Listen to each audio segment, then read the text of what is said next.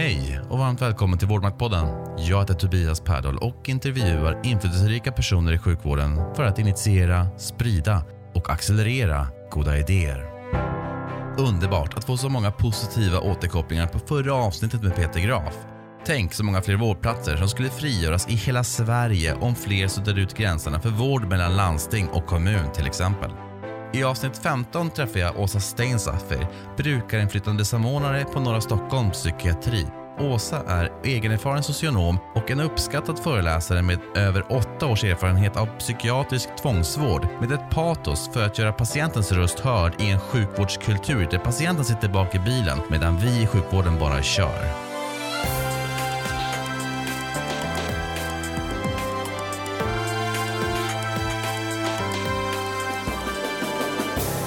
Idag talar vi om schack eller Yatzy har tillräcklig evidens för tillfriskning. Om egenerfarenhet av tvångsvård som kompetens. Om farhågor och konsekvenser när medarbetarna är öppet erfarna. Om patienter som får lägga in sig själva. Och om hur billig teknik kan ge stora förbättringar i psykiatrin. Ja, och mycket annat såklart. Varmt välkommen till Vårdmaktpodden. Åsa, Tack. hur mår du idag? Jag mår bra idag. Uh, nu är det så sol och grej så att nu känns det som att allt blir bättre här och framåt. Du ser i övrigt att, att ha njutit av solen de här dagarna. Du är lite brun. Är det? Ja, faktiskt lite grann. Det är något konstigt i sådana fall för jag har inte varit ute så himla mycket faktiskt. Så inte solarium heller? Nej, inte det. Och jag brukar ha så extremt svårt att bli solbränd också. Jag blir nästan aldrig det. Du eh, har ju ärr på dina armar mm. och eh, det är någonting som jag tänker mig att man kanske tänker på om man går ut och solar en dag. Mm. Eh, vill du berätta lite grann om hur omgivningen reagerar på att du har ärr, på armarna? Ibland kan jag, jag glömmer ju bort att jag har ärr på armarna. Det är ingenting jag går runt och tänker på. Så att, så att varenda gång jag går ut eller hamnar just nu när det blir sommar, det blir varmt och jag inte går med jacka och så, så reagerar folk på massa olika sätt. Um, det kan vara folk som flyttar på sig på tunnelbanan, det kan vara folk som pekar eller tar tag i någon kompis och pekar och vill titta och sådana där saker. Eh, till att folk faktiskt kommer fram och det har jag varit med om flera gånger, speciellt om folk är fulla och så här, man åker hem sent en fredagkväll och på tunnelbanan och så, att folk faktiskt också kommer fram och blir hotfulla och otrevliga på olika sätt och liksom drar i mig och kring det här med att jag är på armarna. Hur känns det? Nej, men det är jättejobbigt. Alltså, det, jag tror att det, det, är faktiskt det som kanske påverkar mig mest. Och då tycker jag att det är väldigt jobbigt just för att det, det kan bli den här känslan av att jag inte blir fri. Liksom. Det spelar ingen roll att jag blir frisk eller att jag mår bra eller att jag har tagit hand om mina problem på något sätt och, och skött mig själv. Så, när, när jag ska bli påmind på det sättet av andra och att de inte ser den biten. Jag menar, I det läget så ser de förmodligen bara något sjukt. Eh, jag tycker att vi behöver utsättas för folk som är olika och inte ser ut som vi tänker oss och sådär. Även om, nu kan jag ju inte välja för jag kan ju inte ta bort dem. Men, men, men nu när det väl är så så kan jag tycka att det finns en poäng med det också. Även om det inte är så behagligt för mig alltid. Mm. Du jobbar som BISAM mm. på Norra Stockholms psykiatri. Ja. Kan du förklara med egna ord om vad det är och vad du gör? Ja, alltså BISAM står för brukarinflytande samordnare. Eh, jag är anställd för att jobba med delaktighet och inflytandesfrågor på strukturell nivå. Så att jag, jag träffar inte enskilda patienter för att vägleda just dem i sin vård och sådär, utan det är mer hur vi arbetar på strukturell plan på kliniken med, med de här sakerna. Och sen är det så att det krävs för att vara bisam att, att jag är det som jag brukar kalla för öppet egenerfaren. Eh, det vill säga att jag själv har erfarenhet av att ha varit patient inom psykiatrin och gärna omfattande. Så att här, det blir omvandla världen jämfört med andra rekryteringssammanhang. Att ju mer patient jag varit i psykiatrin desto bättre i det här sammanhanget. För det ses som en kompetens. Större delen av min arbetstid går åt till någonting som vi kallar för patientforum, som är en, en metod vi har att samla in patienters synpunkter från helningsvården, så vi träffar dem i grupp helt enkelt på avdelningarna. Så en gång i veckan har vi ett möte där alla patienter som vill får vara med, så leder jag det. Enhetschefen är med och sen får de ta upp det de vill som gäller avdelningen.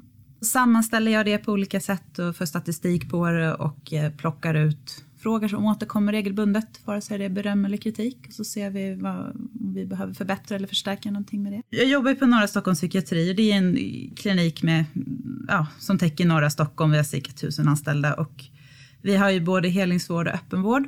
Så vi har um, ungefär 13 mottagningar för öppenvård tror jag och sen har vi nio avdelningar med helningsvård. Och där vårdas patienter både frivilligt, de är stöd av LPT då, som är lagen för psykiatrisk tvångsvård. Men alla som behöver alltså psykiatrisk helingsvård oavsett diagnos i vårt upptagningsområde kommer hit. Och det kan ju vara antingen för att man är väldigt suicidal, det kan vara om man är psykotisk och har väldigt svårt med verklighetsuppfattningen och inte kan ta hand om sig själv. Så. Hur många sådana som dig finns det inom psykiatrin i Stockholm? Ja, på min klinik är vi två eh, på två tjänster. Sen finns det också på det sitter åtminstone två stycken på psykiatri södra, sen sitter det en på Huddinge. Sen sitter det en eller snart två på BUP, barn och ungdomspsykiatrin. Vet du om det finns i andra landsting eller mm. regioner? Samma funktion finns i Region Skåne på flera kliniker där. Sen så finns det i Uppsala, Jönköping, Göteborg, i eh, Karlstad. Vet du om det finns inom andra delar av vården eller sjukvården? Frånsett, alltså utanför mm. psykiatrin? Nej, det kan jag väldigt lite om. Mm. Det är möjligt att det gör det, men jag har inte hört talas om just den titeln BISAM och så. Inom, jag vet att det ibland finns inom socialtjänsten på motsvarande sätt, men, men jag har inte hört det inom somatiken och sådär. Det är ju skillnad på kunskap man har läst sig till mm. och på kunskap som man har fått för att man har upplevt det själv. Mm. Um, och på vilket sätt tycker du det illustrerar fördelen med att vara egen erfaren? Om jag, om jag pratar med dig och så berättar jag en massa saker som jag har lärt mig för att jag själv har varit med om det, då tror jag att du lyssnar på ett annat sätt. Kanske inte säger saker som är så himla annorlunda från det vårdpersonalen säger, men, men i och med att jag vet att ni själva har varit patienter så får det en annan betydelse för mig. Ofta är det inte så himla unika saker som jag upplever att jag säger eller att jag har att komma med som handlar om det egenerfarna perspektivet, men bara det att man bekräftar det även från det hållet. Det är inte bara någonting som kommer från, från en bok eller från något sånt, utan det är också någon som faktiskt har levt det som säger det. Då får en annan tyngd för den som lyssnar. Från ett patientperspektiv mm. så spelar det roll varifrån informationen kommer ifrån. Ja, och egentligen så tror jag att det här gäller alla. Men, men nu pratar vi om vården så då blir det det som direkt... Jo, men jag menar, många patienter kan ha hört till leda från, från sina behandlare att de ska ta sin medicin eller att, de, att det hjälper dem om de kommer ut och rör på sig eller att det hjälper dem med fast dygnsrytm. Men att höra från någon som faktiskt har återhämtat sig att det hjälpte mig jättemycket att se till så att jag fixar min dygnsrytm, speciellt när jag mår dåligt. Då ger det en helt annan effekt. Jag tycker egentligen inte att den ena effekten är bättre än den andra utan det blir ett komplement. Man, man kör från båda hållen. Liksom. Uh. Hur skulle du beskriva dig själv som 16-åring? Uh, då mådde jag jättedåligt. Då hade jag uh, eller i samband med att jag blev inskriven, då var jag ungefär 16 faktiskt, då mådde jag jättedåligt. Eh, då tyckte jag att jag hade tappat kontakten med liksom hela det normala livet om man tänker att man går i skola och man gör saker och, och man mår dåligt temporärt men, men någonting tickar på, liksom, då tyckte jag inte att det tickade på. Då hade jag kommit av banan och jag hade nog tänkt att inom ett år så lever inte jag längre. Alltså var det, det, var ingen idé att sköta saker, så det var ingen idé att gå på lektioner eller göra grejer eller gå upp eller allt blev väldigt oviktigt för att jag skulle ändå inte leva så länge till. Så vad är, din första, vad är ditt första minne av kontakt med vården och kanske då psykiatri i mm. synnerhet? Jag visste nog inte att psykiatri överhuvudtaget överhuvudtaget fanns faktiskt. På det, jag hade en väldigt vag bild av det och jag hade aldrig hört talas om något som heter BUP eller något åt det hållet. Första gången vi sökte vård för att jag var sjuk då hade jag ju varit för att jag hade svultit ner mig. Eh, jag skadade mig också men det visste inte eh, visste ingen då. Då åkte vi inte akuten och, och de tyckte väl att om jag åker hem igen så börjar jag nog äta snart. Så att jag blev avvisad från vård flera gånger men eh, ja, sen var det led så blev jag inlagd på BUP. Och det var nog mitt första möte med psykiatrin. Så. Jag vet att du tillbringade sedan ganska många år mm. Eh, ut och in kan man väl säga ur, ur psykiatrisk slutenvård.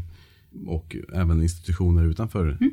psykiatrin. Vill du dela med dig om din upplevelse av att vara patient under de här åren? Mm. Jag brukar beskriva det just med det här med att jag var åtta år inom olika typer av heldygnsvårdsinstanser för att jag tycker att det innehåller så väldigt mycket. Både att jag var en väldigt sjuk ung person men det innehåller också det här med att vårda så länge på institution som faktiskt inte har särskilt mycket med ens diagnos att göra. Så det blir ett problem till till slut att, att jag blev så institutionaliserad. Sen brukar jag också beskriva det utifrån att, att jag, under de här åtta åren var jag på tolv olika instanser så att det flyttades väldigt mycket. Det hade både att göra med att vården omorganiserades under den här perioden men också att eh, jag var en svår patient. Eh, så att folk visste inte riktigt hur de skulle hjälpa mig. Och många kände sig väldigt maktlösa så att ibland så flyttades jag på grund av det. att vi kan inte hjälpa dig här och så. Men, men sen om det är ett, ett långt led av instanser som säger att, att vi inte kan hjälpa dig så blir ju det ett problem i sig. I början när jag kom in i vården så var jag, hade jag en väldigt hög tilltro till vården. Eh, även om jag inte trodde att någon kunde hjälpa mig sådär generellt så, så, hade, så hade jag en tilltro till myndigheter och till vården och till professionella. Liksom. Det hade jag nog fått med mig i min uppfostran, liksom, att de kan saker. Och, eh, om något elakt hände skulle man ringa polisen liksom, och, och, det fanns någon sån här omhändertagande liksom, i samhället. Mot slutet av min vårdtid, eller ju mer jag flyttades och ju mer jag upplevde att eh, så att jag träffade mycket bra individer men som system tyckte jag inte riktigt att vården kunde möta mig. Bland annat på grund av att jag flyttade så mycket. Eh, och det var något mystiskt med det här med att jag flyttade så mycket att det var ju aldrig någons fel. Alltså alla personer satt alltid och sa att om det vore upp till mig så skulle vi ta hand om dig eller om det vore upp till mig så skulle jag, du vara kvar här eller det är inte jag som inte, alltså alla var ju alltid oskyldiga. Och ändå så flyttades jag hela tiden så det blev ju någon mystisk liksom makt ovanifrån som hela tiden styrde det här.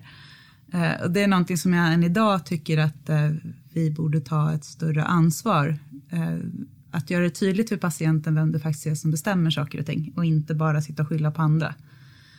Um, är det en kontinuitetsproblematik? Ja, det är det. Jag upplevde inte att vården då var byggd för att ta hand om svåra patienter som kräver mycket vård och det tycker jag fortfarande inte att den är. För mig var inte det ett problem som åtgärdades genom att vara inlagd en eller två veckor och sen komma ut igen. Och, och, alltså hela den här beskrivningen som vi idag har. Och det, det hjälper ju många patienter i en vårdkedja där man kanske är inlagd men i övrigt blir hjälpt i öppenvården. Det funkade ju inte för mig. Eh, och då fanns det liksom inte riktigt kvar. Då, då, hamnade jag i den här räcken med läkare som byttes ut och flyttade på sig och personal som åkte av och våra omorganiseringar och allt sånt där. Och om det först kliver in en läkare och säger att det här är ditt problem och det här har du och och så lär man sig det och man tänker att vad skönt, nu vet de. Och så, så blir det en tillit i det, att det är någon som har koll och någon som har fattat hur det hänger ihop och de har en plan. Liksom. Eh, och så satte jag mig i baksätet av det och tänkte att nu, nu kör vi den här planen och det blir allt bra. Sen så flyttas man och så kommer man till ett nytt ställe och så kliver det in en ny läkare och säger med samma eh, myndiga stämma att det är det här problemet du har. Det är så här det ska vara och, och nu, ska vi, nu blir det en helt annan behandling och, och nu ska det gå till så här och så blir det på ett väldigt annorlunda sätt. Och så tänkte jag att eh, okej, okay, då är det så här. Liksom. Och så ställer man om sin, ställde jag om min tillit och tänkte att nu kör vi på det där. Sen helt plötsligt, några månader senare, så, så kunde de inte alls behandla mig där. Det var helt fel och så skulle jag till ett annat ställe. Och så kliver det in en fjärde person och så håller det på sådär. Och efter ett tag så, så slutar jag lyssna på de här personerna som kliver in och säger saker med tvärsäker stämma för att det stämmer ju inte ändå. Eh, och de som säger att jag ska, nu ska du vara här och nu ska du få vård här. Ja men det har aldrig varit så hittills. Ni tycker ju så i tre månader, sen ska jag någon annanstans. Så att det blir liksom, jag orkade ju inte investera längre i det här, att lita på det här. För det blir, jag måste ju ändå investera liksom tillitsmässigt och känslomässigt och lära känna folk och knyta an och lita på att de vet vad de säger när det är så här. Och, eh, när det byts hela tiden då, då förstörs ju den tilliten. Det, det stämmer ju inte liksom. Du berättade bland annat om eh, bananexemplet. Mm. ja, jag var på en avdelning och så ville jag få en permission. Eh, och så frågade jag om det, alltså om jag kunde få besöka någonstans utifrån. Jag kommer inte ihåg vad jag skulle göra. Så fick jag nej och så blev jag ledsen för jag ville gå ut och nu skulle jag missa det här. Det var en annan patient som sa till mig, men, men eh, du har inte fattat hur man gör. Om du vill ha något så ska du inte säga, om du vill ha en pension ska du inte säga att du vill ha en pension, då ska du säga tvärtom.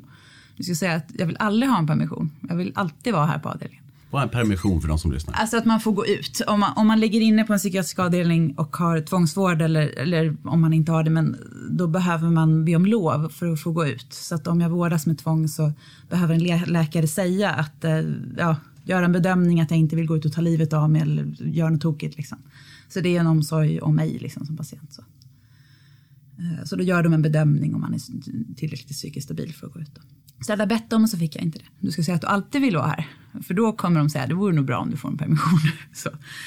Eh, och så tänkte jag, jaha, och, och, så märkte jag så att det funkade förvånansvärt väl. Så att om, man, om jag ville gå ut så skulle jag säga att jag absolut, nu vill jag bo här hela livet skulle jag säga. Och om det var så att jag var orolig själv och kände att, att nu är det inte läge att jag går ut och tänk om de plötsligt vill att jag ska gå ut. Då var det bättre att säga, jag vill gå ut nu. Liksom. Nej, du ska nog inte gå ut nu. liksom så. Och samma sak, och, och det här gällde med nästan allt. Så att även om jag ville ha en banan så var det bättre att säga att eh, jag har bestämt mig för att aldrig mer äta bananer. För då kunde man ju se katten på att någon kom med en banan och sa att det vore bra för dig om du åt den här. Eh, och vice versa. Och problemet var nog att det var ju inte alla avdelningar och ställen där det var så här. Utan det var några där det blev så här att, att kommunikationsmässigt skulle man säga tvärtom för att få om man ville ha något. Då lärde jag mig att kommunicera så. Problemet var sen när jag kom till, till en annan avdelning som kanske faktiskt ville lyssna på det jag ville och ville ta mig på allvar och ville möta mig i det. Eh, så kommunicerade jag helt fel, för då gick jag runt och pratade om att jag aldrig mer ville äta bananer och så fattade inte de någonting och sa nej men du behöver inte göra det liksom, så blev det helt fel. Så att, och poängen med hela det här exemplet är för det första att det räcker med att några få har konstiga idéer om hur patienter är för att förstöra även för de som faktiskt har väldigt goda intentioner inom vården. För att man lär patienter att bete sig på ett konstigt sätt. Just det, och bristen ja. på kommunikation som du illustrerar ja. här vet jag också att du berättade om ett tillfälle när man tog bort alla tavlor. Ja, just det. Ja. Och bristen på kommunikation. Ja, jag brukar prata om det här när man eh, med personalgrupper som vårdar självskadepatienter, för där blir det ofta en väldigt stor fråga det här med att Ska vi ta bort föremål som patienterna kan skada sig med eller ska vi låta dem vara kvar? Och jag brukar ta ett exempel på, på en avdelning där just i det fallet blev det inte så bra. Eh, jag vårdades där och en, en dag var alla tavlor borta på avdelningen. Ingen förstod varför och som det alltid blir så, så blev det ganska taggigt i patientgruppen för de blev irriterade på det här med att tavlorna var borta. Eh, och det blev värre och värre under dagen och så började någon liksom luska, vem, vem är det som har gjort något sådär? Eh, och rätt som det är så får jag reda på av, av patienterna då att eh, de har tagit ner tavlorna på grund av att jag har lyft av tavlor och tagit tavelkrokar och skadat mig med. Um, och då gjorde de, de ju det för att de var oroliga och ville hjälpa mig. För mig blev det så här att för det första så tänker jag att tänk vad tråkigt att de inte kom och pratade med mig om det här. För att oavsett hur de hade beslutat att ta kvar krokarna eller inte ha kvar krokarna så måste jag vara med i den diskussionen. För det första så borde de ha frågat mig, skulle det hjälpa dig överhuvudtaget om vi tar bort de här krokarna? Och då hade jag kunnat säga att nej, det kommer det inte göra. För att det handlar inte om det. Jag, jag kan hitta något och ska, då hittar jag något annat. Så. De hade fortfarande kunnat välja att inte ta det och säga ja men vi är ändå oroliga, oroliga så vi tar ändå bort krokarna. Men då hade jag förstått att det var det här de tänkte. Att få reda på hur det här påverkade andra, att de faktiskt vill hjälpa mig, hade varit jätteviktigt. Eh, och det missade jag ju i och med att de inte pratade med mig om det. Sen missade ju de information om att lära sig om hur jag funkade. Eh, för att oavsett hur de beslutade så tror jag att det hade kunnat vara bra för dem att veta att den här åtgärden tror inte Åsa kommer hjälpa alls. Och då får man ändå slutändan avgöra om man tycker det är värt att plocka ner alla tavlor och, och greja med det. Eller om man ska hitta något annat som kanske hjälper mer. För det hade jag gärna kunnat få vara med om och tänka att vad ska vi göra då? då? För att jag förstår ju att, att man kan ju inte bara sitta i situationen att jag springer runt och plockar ner krokar och... och men, måste agera. Ja. Nej men det går ju inte. Ja. Liksom. Det fattar jag nu när jag är frisk. Liksom, att herregud, det, det är väl klart man måste göra någonting då. Men, men, då får man väl göra någonting ihop med mig istället. Och det hade jag absolut varit med på. Om jag väl hade förstått liksom, att det här gör vi av välvilja och omtanke. Så. Men överlag så tror jag att du belyser någonting som jag tycker är väldigt viktigt och intressant. Mm. Det är det här att vi som jobbar i sjukvården tar beslut över mm. patientens mm. huvud och, och liksom går vidare i processen. Mm. För yeah. att vi är done with it, mm. check nästa grej. Och så, så. Men vi kommunicerar inte det till dig Nej, vi som gör patient. inte det och jag, jag, märker att det här förekommer hela tiden och där, där den största diskussionen blir ju ska vi ta bort kroken eller ej? Eh, och jag tycker egentligen att den diskussionen är helt oviktig. För att poängen ska vara att vi för den med patienten och det kanske inte är själva beslutet heller som är det viktigaste utan att man lär sig någonting av den diskussionen, både vården och patienten. Och varför tror du att, att man inte pratar om det här? Varför gör man inte det? Varför berättar inte personalen för dig det här? Ja, kan inte du berätta det för mig? personal. Nej, jag vet faktiskt inte riktigt. Jag kan ju spekulera en massa, men, ja, men jag, tror att, jag tror faktiskt att vissa fortfarande sitter i en föreställning om att det är någon form av nederlag att fråga patienten. Som att vi ska liksom veta vi, vi, ska hela tiden veta nästan innan patienten vad som är bäst för en och vad, som, vad den ska göra. Och... Alltså jag känner igen mig själv också någonstans mm. i det här som vårdpersonal. Att jag gör en massa saker men jag kommunicerar inte riktigt Nej. allting och processen Nej. med patienten i fråga. Nej. Och det är nog delvis en tidsfråga. Mm. Men det är också en kulturfråga. Mm. Som man bara mm. liksom hamnar i på något sätt och sen så ifrågasätter man inte så mycket. Nej. Det är en väldigt dålig förklaring det här. Men, Nej, men jag, jag, jag, bara... dig. Och ibland så tror jag också att vi kanske att komma och säga, jag vet faktiskt inte riktigt vad vi ska göra med det här med krokarna. Eh, vi är osäkra. Och att man kanske är rädd för att det liksom ska vara oprofessionellt eller att det ska göra patienten mer upprörd på något sätt. Har du haft några motgångar i arbetet som bisam som du vill dela med dig av, där du har lärt dig någonting? Det är väl alltid så att det finns en tröskel med de som inte haft en bisam, att de tror först att jag kommer vara på massa olika sätt eh, för att jag har R eller för att jag har varit patient och så har man föreställning om det. Men, men när jag väl kommit förbi det och de märker att eh, jag är en vanlig person eh, så finns det snarare en jättestor, nästan hunger tycker jag, efter det här perspektivet och ha med det på olika sätt. Ehm, du är ju i övrigt um, en uppskattad och eftertraktad föreläsare mm. inom um, området BISAM mm. och att vara egenerfaren och, och patientperspektiv om man får mm. säga så. Um, varför tror du att det har blivit så? Alltså jag tycker själv att det är så himla roligt så att jag knappt funderar över vad andra tycker. För att jag, alltså kan man beskriva väldigt svåra saker som vården brottas med och har svårt att förstå på ett sätt som gör att folk kan förstå och kanske tycker att de här problemen är lite lättare att vårda och behandla, då gör man ju en stor tjänst. Hur brukar eh, vårdpersonal reagera när du, du lyssnar på dig och dina föreläsningar? Vad brukar vara aha? Är det några aha-upplevelser? Ja, alltså först ska jag säga att det har förändrats mycket, vilket jag tycker är bra. För att när jag började föreläsa, som är säkert tio år sedan, eh, då möttes, kunde jag mötas av i större mån av personer som blev väldigt provocerade, speciellt av det här med självskadebeteende. Uh, och jag hade till och med reaktioner med folk som trodde att jag bara stod och hittade på, att jag ljög och de trodde inte att man kunde må bra igen om man hade mått så dåligt som jag beskrev. Och, och jag blev väldigt, ibland väldigt ifrågasatt, vilket gjorde att jag kände att det finns ett väldigt stort behov av det här. Eh, så då blev jag nästan ännu mer taggad. Liksom. Att uppenbarligen finns det ett jättebehov av att någon kommer och pratar om det här som folk blir provocerade.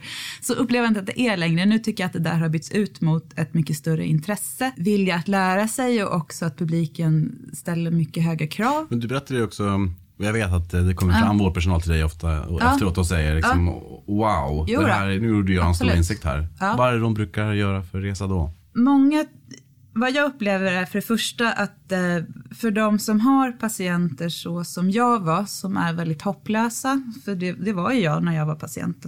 Folk sa ju att jag var kroniker, de sa att jag alltid kommer vara i behov av institutionsvård och det såg väldigt hopplöst ut runt mig, det står också i mina journaler att på något sätt få en input i att det behöver inte bli så sen för alla. Personal behöver liksom få hopp i det. Om de ska kunna förmedla hopp till sina patienter så behöver de få det här hoppet.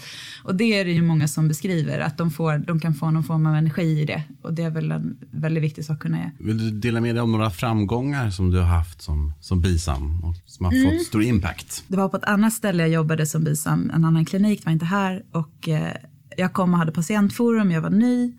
Och så kom jag där och gick på en avdelning varje dag och så var det en chef där och hon var trevlig, hon var jättebra och fenomenal på att vara med på forumen och sådär. Och sen när jag hade jobbat där i några veckor så sa hon att ja, jag måste prata med dig Åsa. Och så berättade hon att eh, hon hade haft en lång personlig kamp med det faktum att jag kom dit och hade R. Och att hon hade märkt att hon hade jättemycket föreställningar om saker som skulle kunna hända eh, någon sorts kaos skulle utbryta som jag inte är säker på att hon ens förstod själv. Men, men det skulle bli svårt. hon hade inte liksom, hon hade inte själv förväntat sig att hon skulle känna så här. Hon hade tänkt själv att hon inte hade fördomar om den här gruppen och att det här liksom inte så, så att hon, både det att hon, hon hade den här ångesten över att det skulle hända något hemskt och det att hon var så besviken på sig själv över att hon kände så. Och jag tyckte att det här var så häftigt för att jag tänker att både för att jag är så imponerad av henne, för jag vet knappt själv om jag hade vågat berätta det, om det här hade hänt mig. Men jag tänker att det också var en förändring, för det var ju först i och med den här situationen som det här hade förändrats hos henne.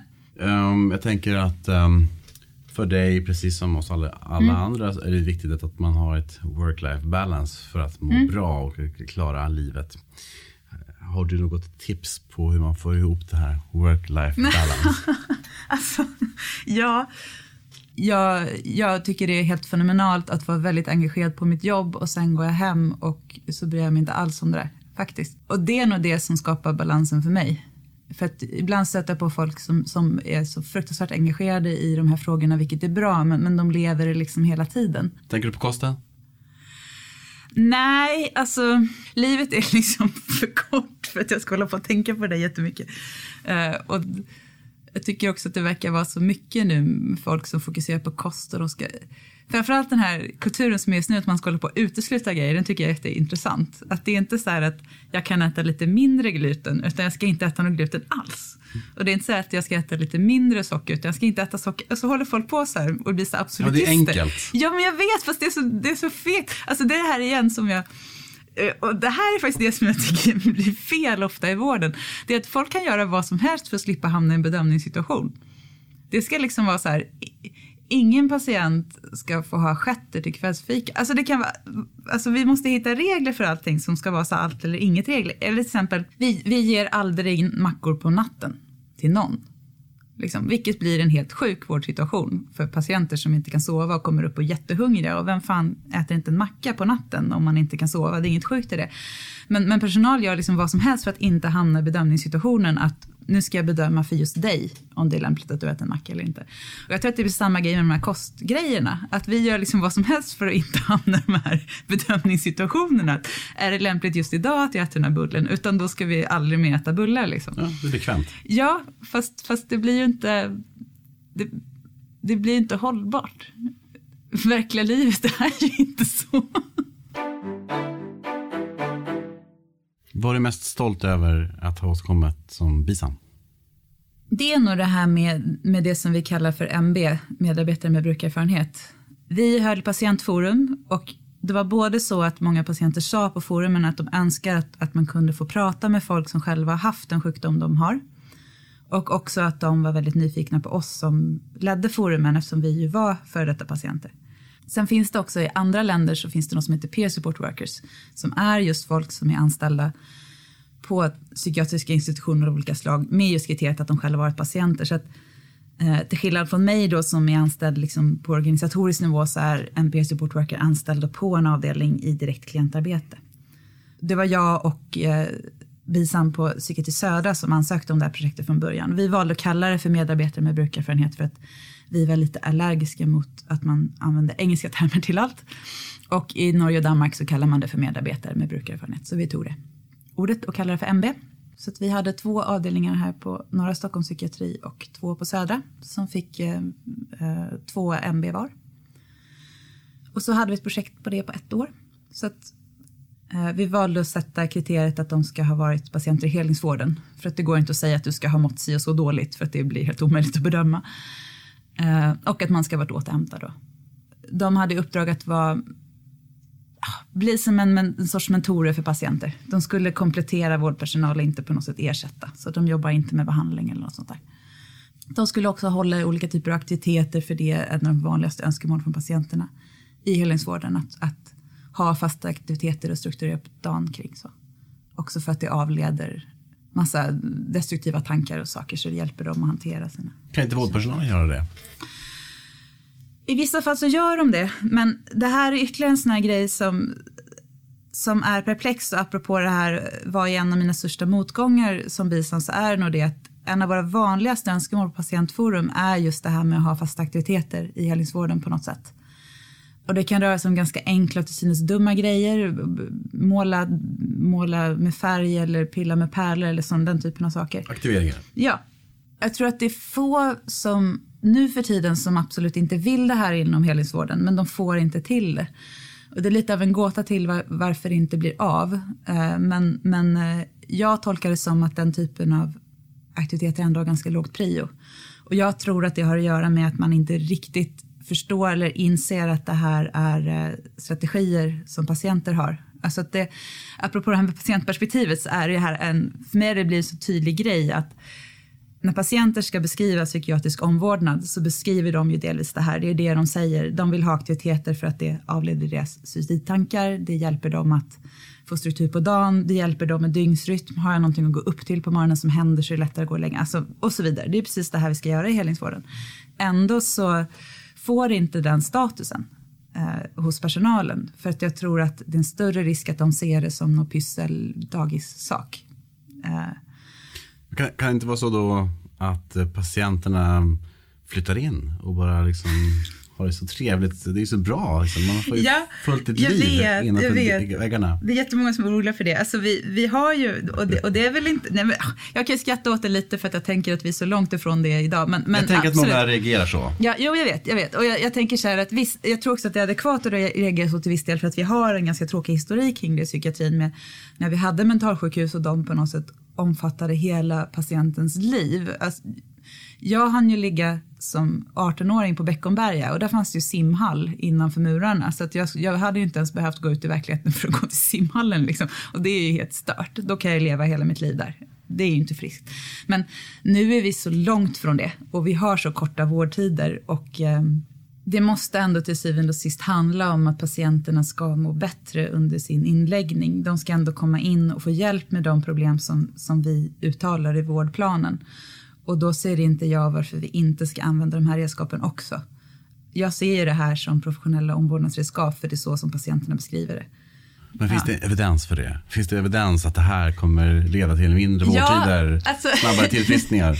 Nej, men jag vet ju att det finns, alltså, det finns ju inga golden standard forskning kring det här där man liksom har jämfört en avdelning som har aktiviteten på det sättet. För, för det finns inte det. Att Yatzy är bättre än schack? Ja, eller? nej, precis. Däremot skulle jag gärna vilja göra just den. Jag röstar för Yatzy. Jag hatar schack. Men, nej, men, men däremot så finns det faktiskt studier som visar att, att till exempel avdelningar som har ett visst antal fasta aktiviteter har, eh, förekommer det mindre självskadebeteende och så. Så det finns ju viss forskning som stödjer det här. Um, och det är ju inte nytt om man ser det på, en- på en mer om man höjer abstraktionsnivån lite, att, att folk som har meningsfulla saker att göra under dagen mår bättre och att det liksom blir en rytm och det, att det är ändå det vi håller på med också i helhetsvården. Jag skulle säga att det finns forskning som stödjer det men den kanske inte nödvändigtvis ser ut på samma sätt som, som forskning kring en viss medicin gör. Nej.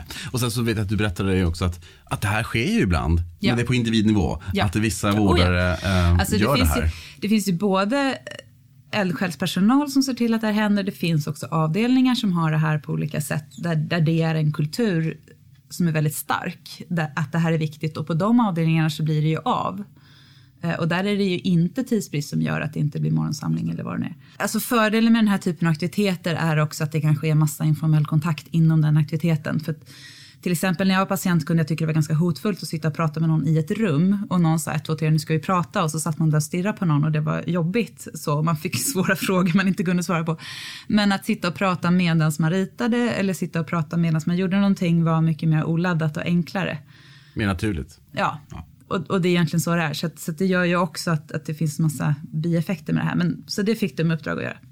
Så det blir ju ofta tillfällen där de också har möjlighet att berätta om det är så att patienterna vill, vad de själva gjorde för att må bättre eller den typen av grejer. Så vad, vad, vad är farhågorna bland vårdpersonalen när, när eh, en MB eh, anställs då? Mest sånt som liksom kopplar till att de skulle bli gränslösa eller att de själva skulle bli sjuka på något sätt. Varför tror du att vi i vården reagerar med sån skepticism mot att ta in någon som har, alltså på basen att Mm. man har kompetensen att ha varit patient? Men har inte det att göra med lite, alltså, jag tror ju att när jag lyssnade på de personal som uttryckte oro så såg jag ju att de säger för sig sin sjukaste patient som plötsligt ska jobba med dem. Och den tanken är ju såklart skrämmande, det blir, går ju inte så. Man förväxlar sjuk och inkompetens. Så att man på något sätt bara för att man är sjuk eller har varit sjuk också är på något sätt inkompetent sen rent yrkesmässigt. Och det är nog få som skulle säga det så här, uttala som jag gör nu, men det blir ändå den slutledningen. För jag, det är ofta det jag får höra, att personer som har varit sjuka sen på något sätt, då tänker man, när vi då pratar om MB och säger man har varit sjuk, så beskriver de sen situationer de upplever som beskriver en inkompetens. Alltså att de inte ska kunna hålla sekretess. Varför de nog inte skulle kunna göra det, det vet jag inte. Eller att de inte skulle kunna eh, förhålla sig till de riktlinjer vi har på avdelningen med säkerhetssaker och sådana olika saker. Och det, det finns ju egentligen ingenting som säger det. Nu är jag nyfiken, att jag, Ja. tänk, jag tänker här att vi doktorer Mm. Har kanske inte så hemskt mycket liksom, dagligdags tid att jobba tillsammans med vårdpersonal annat Mm. än att vid specifika möten och prata tillsammans. Liksom. Ett medarbetare med brukarerfarenhet är ju ute mycket i verksamheten och tänker att, att, att, att tillfällen att, att träffas och att eh, utbyta erfarenheter är få i utgångspunkt. Och då föreställer jag mig också att det kanske är skillnad på hur läkare reagerar på MB. Det brukar ju generellt vara det problemet när vi gör utvecklingsprojekt att vi kan ha svårt att nå doktorerna, så det stämmer ju helt. Eh, men jag tror att med MB så blev det nog så att i alla fall på avdelningen så, så förstod, där fanns det två överläkare på den avdelning vi har här där vi gjorde det. De förstod nog ganska fort nyttan med det just för att en av de ämnena vi hade där hade varit med om ECT väldigt mycket som är elektrisk behandling med hjärnan. Och det är väldigt mycket diskussioner om det med de patienterna på den avdelningen och då blev det så himla bra att kunna hänvisa de patienterna till den MBn för att få höra just någon berätta själv hur det hade varit. För patienterna var ibland misstänksamma mot när läkaren beskrev det för de tänkte att läkaren hade någon agenda. Då kunde jag gå och fråga. Patienterna blev mycket lugnare kring det och då såg de den fördelen så fort. Så, så jag tror att det var en tur där att så, så, att man fick en allians snabbare ja, kring, ja. och partnerskap kring, kring, ja, kring så att, behandling. Så att alla, den läkaren började ganska omedelbart liksom hänvisa patienten till den MBn och be om att få ha med den MBn och liksom såg det som en tydlig resurs eh, på ett tydligt sätt. Så. Eh, sen när vi har börjat jobba med det i öppenvården så tror jag faktiskt att eh, där valde vi en mottagning där de uttalat ville ha MB för det var ju där, där vi ville börja när man provade en pilot. Och eh, de läkarna var ju väldigt engagerade i frågan. Så att de har ju samma sak där, att de har liksom remitterat inom citattecken då patienter till MB om de till exempel märker att den här patienten har väldigt svårt att acceptera sin diagnos eller landa i situationen eller vad det nu är så eh, då får ju inte MB i uppdrag liksom att övertala någon men de får i uppdrag att berätta hur det var för dem. Så, att, så att det har vi varit väldigt noga med att MB är inte en någon sorts förlängd så här, övertalningsmekanism för psykiatrin utan de berättar bara hur det var för dem och då hjälper det patienten i sitt beslutsfattande. Men ni har utvärderat det här ju och ja. um, vad är det som händer när, när man får in någon som är medarbetare med brukarerfarenhet? Patienterna var ju väldigt nöjda och de upplevde ju både att MB och det här med aktiviteter att det var både bra och väldigt hjälpsamt för dem enligt egen utsago. För personalen skull så blev det ju, det de menade var ju både att eh, deras farhågor inte motsvarades. De upplevde att, att eh, det blev lugnare, det blev bättre och att deras oro att till exempel bli kritiserade eller granskade de här MBna stämde ju inte utan de tyckte med att de fick en ny kollega som stöttade dem på olika sätt och också berättade saker de gjorde bra. Ett lite högre ställt mål var ju att vi ville öka förtroendet för psykiatrin generellt. Alltså att man som patient inte bara skulle tycka att just MB var bra, utan tänk om det här liksom kan göra att, att man får ett större förtroende för psykiatrin. Att jag tror att du kan bli frisk och jag tror att du är en fullt tillräcklig person som sen kan gå ut och bli anställd så då måste jag ju själv stå för det. Alltså då måste jag ju själv visa att det är så vi tänker. Genom att vi anställer någon som har återhämtat sig och inte dömer den utan ser den som en resurs. Man får hopp. Ja, vi är nog ganska bra på att prata hopp med patienter, men vi kanske inte alltid så bra att agera hopp, för att jag tänker att det här är ett sätt att agera hopp, att vi faktiskt anställer någon med erfarenhet av psykisk ohälsa, för då visar ju vi att vi faktiskt tror på det, att man kan bli bra. Vilka är sjukvårdens största utmaningar anser du utifrån din, din erfarenhet som medarbetare med brukarerfarenhet? Vi har en kultur i vården som jag kan ha lite svårt att sätta fingret på men som handlar om att se patienten som en samarbetspartner som jag inte tycker att vi lyckas med generellt. Det finns massa fantastiska individuella undantag men vi lyckas inte riktigt med det. Det är som att det alltid kommer någon form av motstånd när vi ska involvera patienter som liksom är negativt. Att jag tänker att patienten kommer bråka eller att, att den kommer dåligt av den här informationen eller att den, eh, jag kommer bli ifrågasatt eller många inom vården har någon, en annan bild av vad det är som de ska vara, som ska vara hjälpsamt, än vad jag som patient har. Och det är den diskrepansen som jag tycker är så besvärlig. liksom att, de, att de är så oroliga för att vara osäkra, eller hela den här biten när jag menar att det är det som man, när man väl är osäker, då ska man ju vara det. Då är ju det till hjälp. Så, så att det, um, för dig, om jag utmanar det här då lite grann. Mm jag berättade det tidigare, men, ja. men när jag försöker skapa allians med mina mm. patienter och partnerskap och ge dem alternativ av behandling. Mm.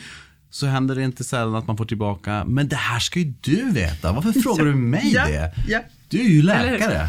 Jo, jag vet. Och då menar jag att en annan del som jag tycker att vården behöver utveckla sig är också att på ett organisatoriskt plan ta hänsyn till hur pass erfaren patienten är och hur mycket vården faktiskt konsumerar. För att en viss typ av delaktighet Att jag kan inte behandla en, en helt ny patient på samma sätt som jag behandlar en väldigt erfaren patient när det kommer till delaktighet. Ett sätt att illustrera det här, mm. eh, kanske att jag vet att du och Sara mm. Riggare pratar om att man som, som kronisk patient mm. eller med, med kronisk mm. sjukdom agerar läkareorienterat. Ja, absolut. Um, hur kan det yttra sig? Alltså det kan yttra sig så att jag, jag som patient, nu, och nu pratar jag om en erfaren patient, så måste jag ägna väldigt mycket energi på att fundera ut om det är okej okay för den här läkaren som sitter framför mig att jag kan saker om min sjukdom och att jag vet vad ord betyder och att jag egentligen kan föra en ganska avancerad diskussion om det här. Det är bara det att allt för ofta så kan det vara en läkare som blir väldigt kränkt av det här och som petar tillbaks mig i min patientplats. Alltså det blir ett, ett enormt tidslöseri eh, för mig så att då är det bättre att jag bara fogar mig och på något sätt spelar upp den patienten som jag verkar att den här läkaren är bekväm med. Att jag väljer att formulera mig mycket mer naivt, att jag väljer att använda, eh, inte väljer att använda fackord och att jag försöker liksom att på olika sätt visa mig okunnig så att den här läkaren ska få känna att den kan. Då går ju mötet fortare, det blir mer effektivt, läkaren blir nöjd. Problemet är att den har inte lärt sig någonting. Du beskriver att, att sjukvården inte kan ta, ta, ta tillvara på att du har kompetenser som... Vissa kan inte det. det. Många kan det och jag, jag, tycker nog att det räcker med att det är för många som inte kan det för att man ska bli orolig som patient. De gånger som jag går på nit med det här, eller har gått på nit med det här så har det kunnat få ganska stora konsekvenser för mig som har varit ganska obehagliga. Tyvärr, det här är jättehemskt men, men det är faktiskt en, också en av de jobbigaste sakerna för mig fortfarande att jag eh, en av de sista diagnoserna jag fick var faktiskt PTSD och att de konstaterade att det delvis var relaterat till den vård jag har fått. Eh, vilket är väldigt tråkigt men det påverkar mig inte så mycket idag förutom de gånger jag faktiskt själv är patient och det är bara i somatiken nu för tiden eller så har det varit hittills i alla fall. När du blir förkyld eller när du Ja, behöver om jag behöver gå. Och det är, alltså, jag blir inte väl bemött och det är jättetråkigt och det kan vara eh, senaste gången så eh, kom jag in för att jag var trött och tänkte att jag kanske hade dåliga blodvärden för jag kan få järnbrist ibland. Eh, och hos läkaren gick det bra och de skickade ner mig till labbet. Och där vägrade den personen att ta blodprov på mig, eller vad heter det, venprov.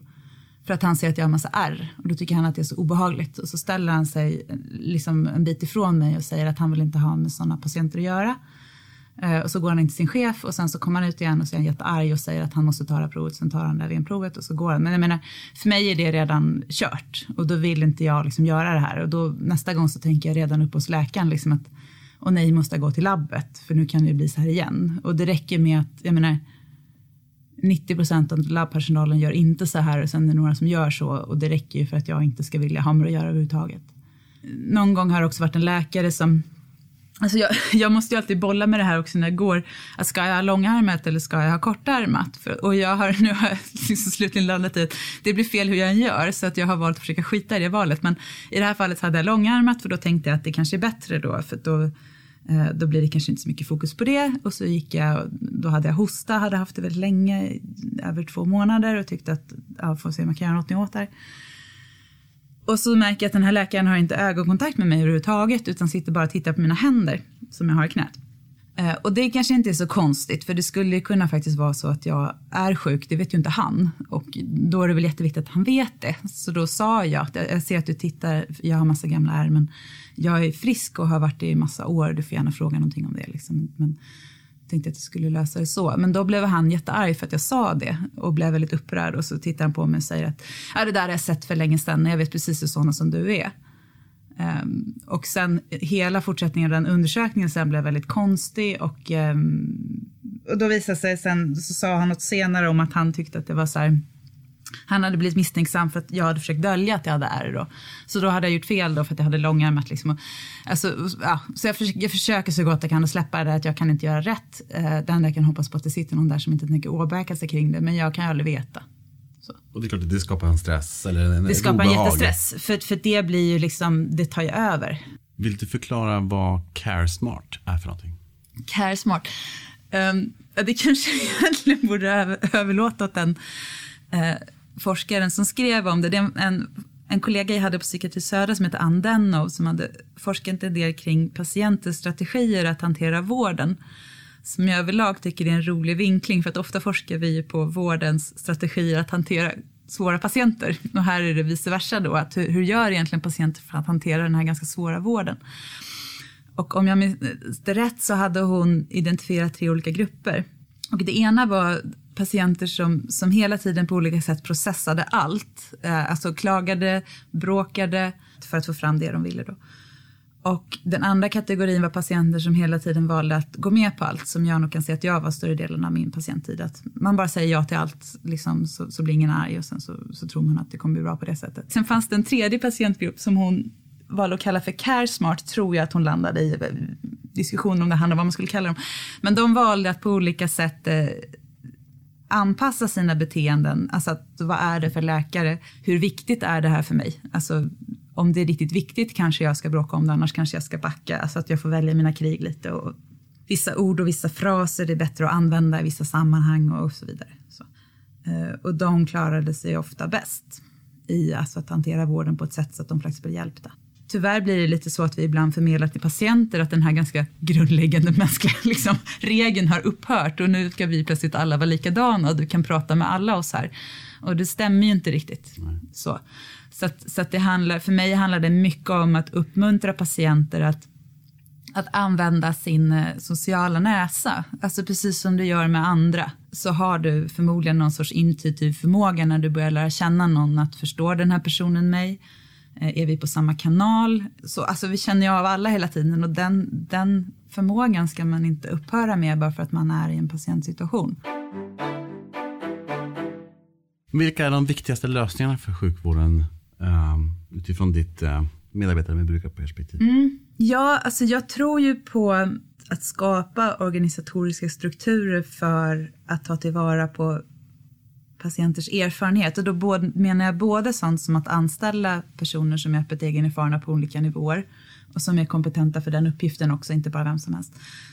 Men sen också att vi faktiskt skapar strukturer i organisationen för att också ta hänsyn till patienters erfarenhet som, som just nu är patienter. Vi har ju någonting här till exempel som heter självvald inläggning som handlar om att patienter som eh, är kända och som konsumerar mycket helningsvård kan få skriva på ett kontrakt där de själva får bestämma när de ska bli inlagda och då kan de bli inlagda ett visst antal dagar.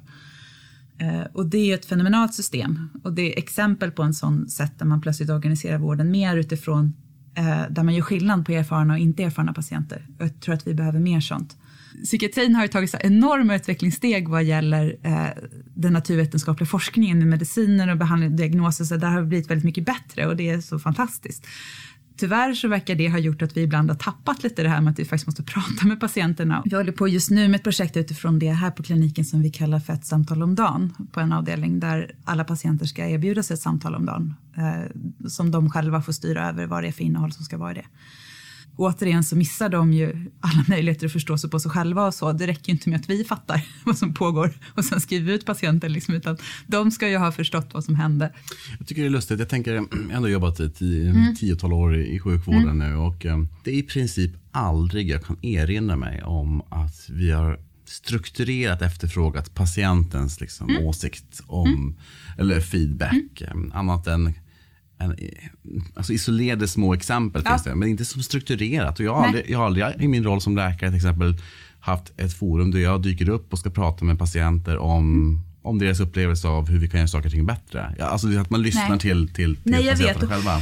En sak som, som vi lärde oss av patientforum var ju att alltså det är en sån grymt enkel form. Det är egentligen bara ett möte där patienter får komma och säga vad de tycker om avdelningen. Eh, den enkla grejen blev en succé och att det vi märkte var ju då att, att patienter som annars hade väldigt svårt att uttrycka sig och som kanske verkade vara väldigt sjuka så kunde plötsligt kliva in på forumen och vara väldigt välartikulerade och ha visa på att de observerade massa saker som personalen kanske trodde att de var helt väck och inte visste och sådär. Och jag tror att, att det finns massa att göra med sjukvården om man i andra sammanhang kan vända på de rollerna. Det, det, det, får inte bara handla om att patienten ska bli bättre utan det måste handla om att vi ska lära oss någonting. För det är när man uppfattar det som patient, att det är någon nu vill faktiskt den här personen lära något, någonting om mig. En liknelse som, ja. som, du tog tidigare här, det var ju om, om bilen. Ja, just det. Att hoppa in i ja. passagerarsätet eller förarsätet. Berätta. Jo, men, lite grann om det. Nej, jag har tänkt, någon gång skulle jag förklara på en föreläsning hur jag upplevde att det var och, och jag skulle nog beskriva det som att under hela min vårdtid som var flera år när jag inte tyckte att det gick framåt utan snarare att jag blev sämre, vilket faktiskt var fallet säkert de första sex åren i, i mitt helhetsomhändertagande, så berodde det på att jag klev in i en bil och vården sa nu ska du sitta här bak så ska vi köra dig. Liksom, slappna av, vi kan det här. Så. Sen satt jag där i sex år och den här bilen körde inte rätt. Och jag tror att hela förändringen i min vårdsituation var när jag förstod att det är jag som måste sitta där fram och det är de som ska åka med. Och så ska jag fråga dem om råd. Hur ska jag svänga här egentligen? Vad tror du? Har du kört här förut? Liksom? Men det måste vara jag som, som kör bilen. Det kan inte vara dem. När jag tänker på hur, hur vårdpersonalen pratade så tror jag inte ens att de kanske förstod det någonsin.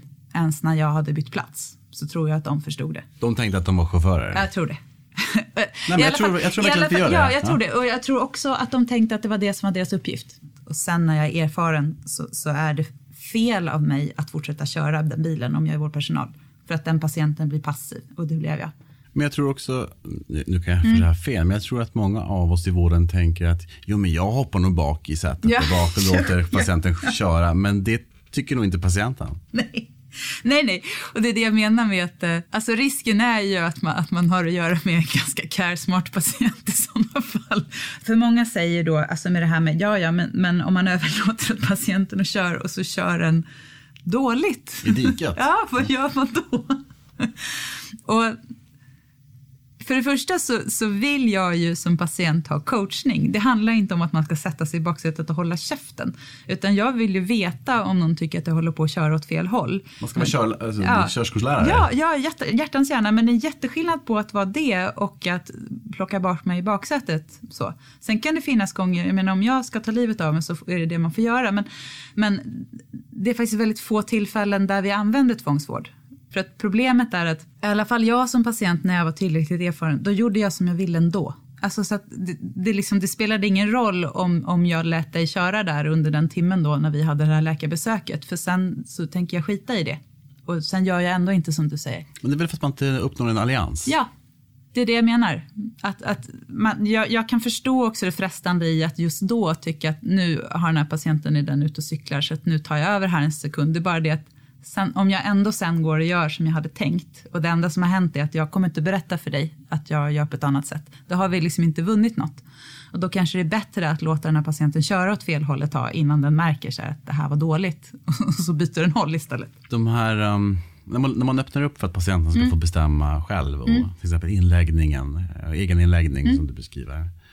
Men läggs de in, lägger man inte in sig själv då jättemycket och Nej. bara ockuperar en säng då? För det tänker vi i vårdpersonalen att det, vill, det är det de vill. Ja, jag vet. De vill bo i, ja, men det trodde alla när, när, när, vi började med själva inläggning. Nu, nu är det man har gjort i Norge innan och lite andra länder så att vi hade ändå en del på fötterna kring att det kanske inte skulle bli så. Men um, när vi började med, med det så var det många personer som tänkte så att nu, nu flyttar de in. Liksom. Eh, och så blev det inte. Ofta blir det så att patienterna testkör systemet ett par gånger först för att se att de verkligen får läggas in. Så. Men, men sen så avtar det där och sen så har resultatet snarare blivit att eh, patienter som tidigt har konsumerat väldigt mycket vård konsumerar mindre vård. Jag tror att det har att göra med att vi lyfter bort hela det maktmomentet som innan blev kring inskrivning. För att som patient, om man när man har varit patient ett tag så har man en känsla för när man behöver vara inlagd eller inte. Vi måste våga lyssna mer på vad patienterna kan och vill om sina... Ja, och med hänsyn till deras vårderfarenhet. Och om det är några chefer äh, där ute eller maktfulla politiker som lyssnar på den här podden, vad, vad skulle du vilja säga till dem? I nuläget så inför vi ju självvald inläggning baserat på olika diagnosgrupper och jag kan se en framtid där det kommer ta hur lång tid som helst om vi först ska prova det på schizofrenipatienter och sen på självskadepatienter och vandra så här mellan grupperna. Eh, jag ser det som att det är en insats som borde kopplas till hur pass mycket vårderfarenhet man har oavsett diagnos. Så att det är någonting vi borde införa på bred front och inte sitta och, och göra små plusstudier på varenda diagnosgrupp för det blir löjligt. För det är samma resultat som kommer komma om och om igen. Ja. Eh, vi brukar ju prata om digitaliseringen mm. i den här podden inte minst. Och vi, jag tyckte du har ett så härligt exempel på, på det här med när man använder teknik som finns mm. tillgänglig versus inte. Ja. Avdelningen som springer ja. överallt och den andra som är smarta. Ja, uh, mina dörrar som jag känner jag har på mig nu, snart blir jag så här dörr, dörrförespråk. Ja, nej men uh, det har kommit sig av en mängd olika saker som också har kommit upp på patientforum. Men, men summa summarum handlar det om att, att ge patienten möjlighet att låsa sin egen rumsdörr. Och då aldrig för personal, och det vill inte patienterna heller. En, en, den förutsättningen de har satt kring det här är att de vill att personal måste kunna komma in. Så det vet de själva och det är inte ett problem. Så.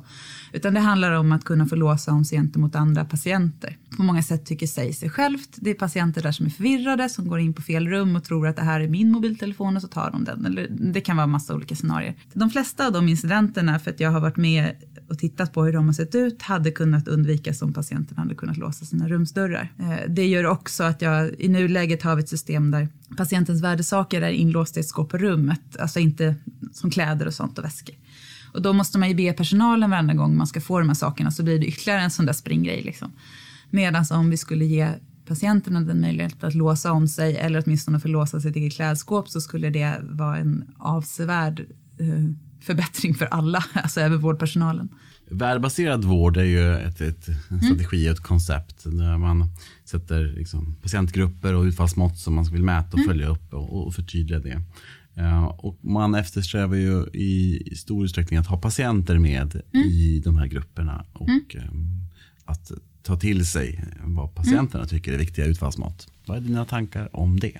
Till exempel i vårt fall med det här med aktiviteter. Nu är det ingen som har kallat det värdebaserad vård, men jag kallar det för att det, uh, det handlar ju om vad patienter har sagt är värdefullt för dem i helningsvården, nämligen att ha den här typen av aktiviteter.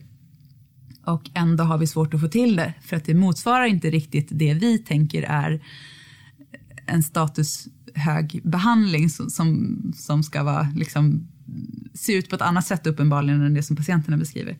Ett piller eller en elbehandling? Ja, eller, eller andas i fyrkant. Eller någon metod liksom som vi har forskat fram. Så. Eh, och här kommer något helt annat som, som till synes ser ut som någon form av dagisverksamhet. Och då har vi kanske lite svårt att erkänna det. Medan patienterna med all önskvärd tydlighet och över tid säger att det här är symptomlindrande omvårdnad. Och vi kommer från en kultur där vi inte har för vana att engagera patienter i Nej, vi har inte det. Och, och, och det ska utveckling. Också, eller, nej, jag vet. Och, och, och jag upplever ofta personer som på något sätt drar det här att dra det här till den andra ytterligheten. Att, att, bara för att vi skulle tillfråga patienter om vad de tycker är värdefullt så skulle det plötsligt bli det enda. Mm. Och det tycker jag inte heller. Det är inte säkert att det som vi bara tänker i våra huvuden är det bästa. Om man tänker vårdpersonal så är det inte säkert att om man lämnar patienterna själva i deras huvud att de kommer fram till det allra bästa. Det är inte heller säkert. Utan jag är ute efter att man ska kombinera de här sakerna. Och man ska ifrågasätta varandra och man ska i en, liksom, i en diskussion utmana varandra till att komma fram till det som är bäst, både organisatoriskt och i det individuella vårdmötet. Vi går till några avrundningsfrågor. Mm. Vad vet du om sjukvården som du tycker att andra borde känna till? Att man, man, man ska säga hur man vill ha det eh, som patient. Man har alltså oerhört mycket att tjäna på det och man ska inte tro att ens önskningar på något sätt är oviktiga eller, eller dumma. Sen måste man också i det tåla att bli utmanad tillbaks att eh, någon kanske inte håller med eller tycker något annat. När blev du senast förvånad över något i sjukvården? Häromdagen i ett av våra projekt faktiskt, det här som vi kallar för ett samtal om dagen, hade det först gått ganska knotigt när de startade upp det. Och då tänkte jag så här, då, då hamnade jag in i minsta bitterhet och bara nej, nej, ja, det kommer inte gå den här gången heller. Eh, och sen plötsligt så hade de suttit sig ner och snackat personalen emellan och kommit fram till på något sätt att det här med att prata med patienter är väl ändå det roligaste med vården. Och sen hade det vänt och sen hade det gått jättebra, helt utan min, min inverkan. Jag hade ingen del i det överhuvudtaget, det var bara de som hade gjort det. Och då, då blev jag så riktigt glad att jag hade fått fel. Det var jättekul. Finns det någon sjukvårdsinnovation som du saknar eller ofta tänkt på, det här borde finnas? Ja, just nu är det väl kanske de här Sottavslåsen då. De finns ju för sig, så det är inte så. Um, det finns ju redan. Vem tycker du ska vara med i Vårdmaktpodden? Anna Björkdal. Vem är hon och varför då? Hon, eh, hon har doktorerat på hot och våldssituationer inom psykiatrin och också tagit fram det som kallas för Bergenmodellen som är den modell vi använder här för prevention av hot och våld. Hur kan man nå dig om man vill veta mer om, om dig eller eh, att vara egenerfaren? Ja, jag jobbar ju på Norra Stockholms psykiatri um, så det går att nå mig via den organisationen. Uh, jag heter ju så här märkligt efternamn så att det kanske man inte vågar sig på att leta på. Men uh, um, via Norra Stockholms psykiatri så kan man hitta Finns du på LinkedIn? Ja, det gör jag. Fast, fast jag är väldigt sällan där. Men, och jag, men jag tackar ja till alla som en förfrågan där, för jag har ingen aning vilka det är. Så jag har bara släppt det. Facebook? Men, ja. Instagram? Uh, nej. Jo, alltså jag finns på Instagram, men, men det, där, där är bara mitt privata konto där det bara ja. är en massa kattbilder. Så här, men de kan man gå in och titta på, det går jättebra. Snapchat? nej. nej. Uh, är det något som du hade tänkt att få tala om idag som vi inte har berört? Nej. Jag sa ju där i början att jag inte är en person som gör upp så mycket mål, så att jag hade nog ingen, ingen karta för exakt hur det skulle gå till. Så nej, jag är nöjd. Stort tack för ett jätteintressant ja. samtal, Åsa. Ja, men tack själv.